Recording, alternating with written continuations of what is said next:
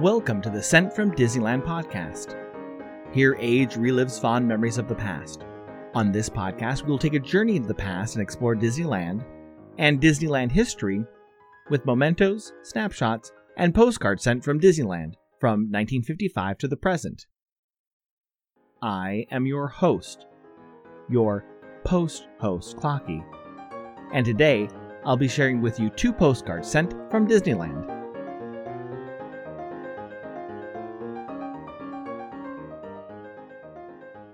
The front of our first postcard is the Mark Twain coming down the rivers of America next to a large waterfall.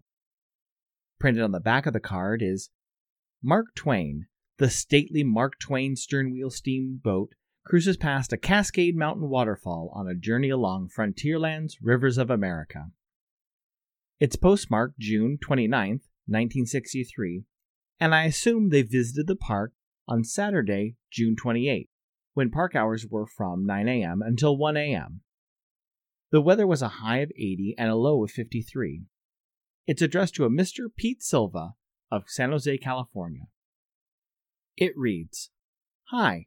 Sorry I didn't get a chance to call you to tell you we are going away, in case you come over or something. But anyway, here we are at last. There's so much to see and do, it's sort of maddening. It's a lot better than the pictures, though, I hope we get to see it all. I'll call you when we get back, probably Tuesday. Paul and Dora. There was a lot to do in 1963. Paul and Dora were at the park just one week after the opening of Walt Disney's Enchanted Tiki Room. I recently attended an event at the Walt Disney Family Museum and saw a great presentation about the Tiki Room and the history of tiki culture in the United States. The Tiki Room was originally planned as a unique dining experience where, during your lunch or dinner, there would be an audio animatronic floor show with a magic fountain in the middle of the restaurant and singing birds. This idea was scrapped because the restaurant would be limited on how many guests it could serve per showing. A restaurant was built next to the Tiki Room, and the Tiki Room incorporated a magic fountain, singing birds, flowers, and tikis. The Enchanted Tiki Room had one other distinctive feature it was the first show building at Disneyland to have air conditioning. Because of the number of computers required to run the show, Imagineers needed the show building and the room that housed the computer system to maintain a low temperature.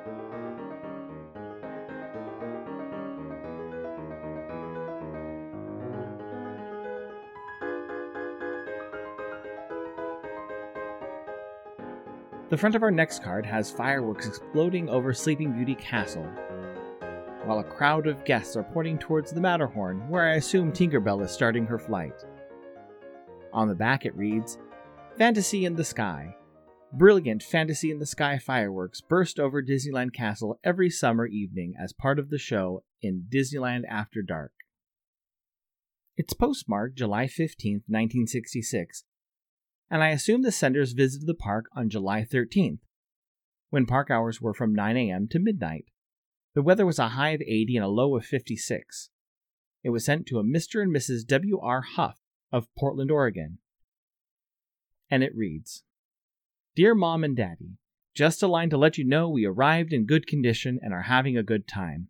We were at Disneyland yesterday for about 14 hours, so are a little tired this morning. Hope to see Marineland today. The weather has been just about perfect, not too hot. See you next week. Love Lucine, Don, and kids. Lucine, Don, and kids could have easily seen the Country Music Jubilee.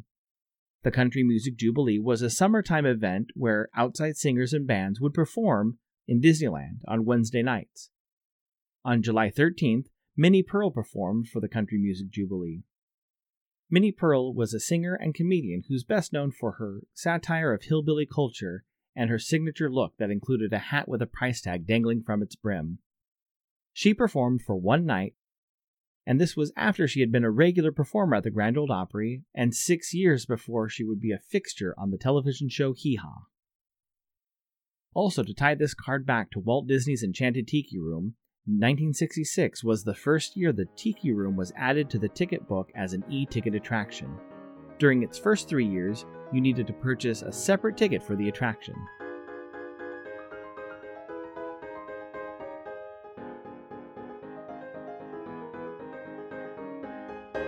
Thanks for listening to Sent from Disneyland. If you enjoyed this podcast, please subscribe and tell your friends. It would also help to leave a five star rating and comment on whatever podcast platform you use. If you'd like to support the show financially, please check out our Patreon page at patreon.com slash sent from Disneyland.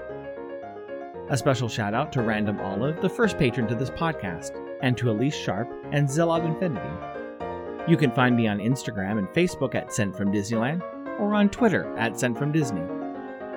For questions and comments, please send me a postcard addressed to Sent from Disneyland, P.O. Box 44, Hood, California 95639. This podcast is not affiliated with Disney, the United States Postal Service, or any post office or Disney properties.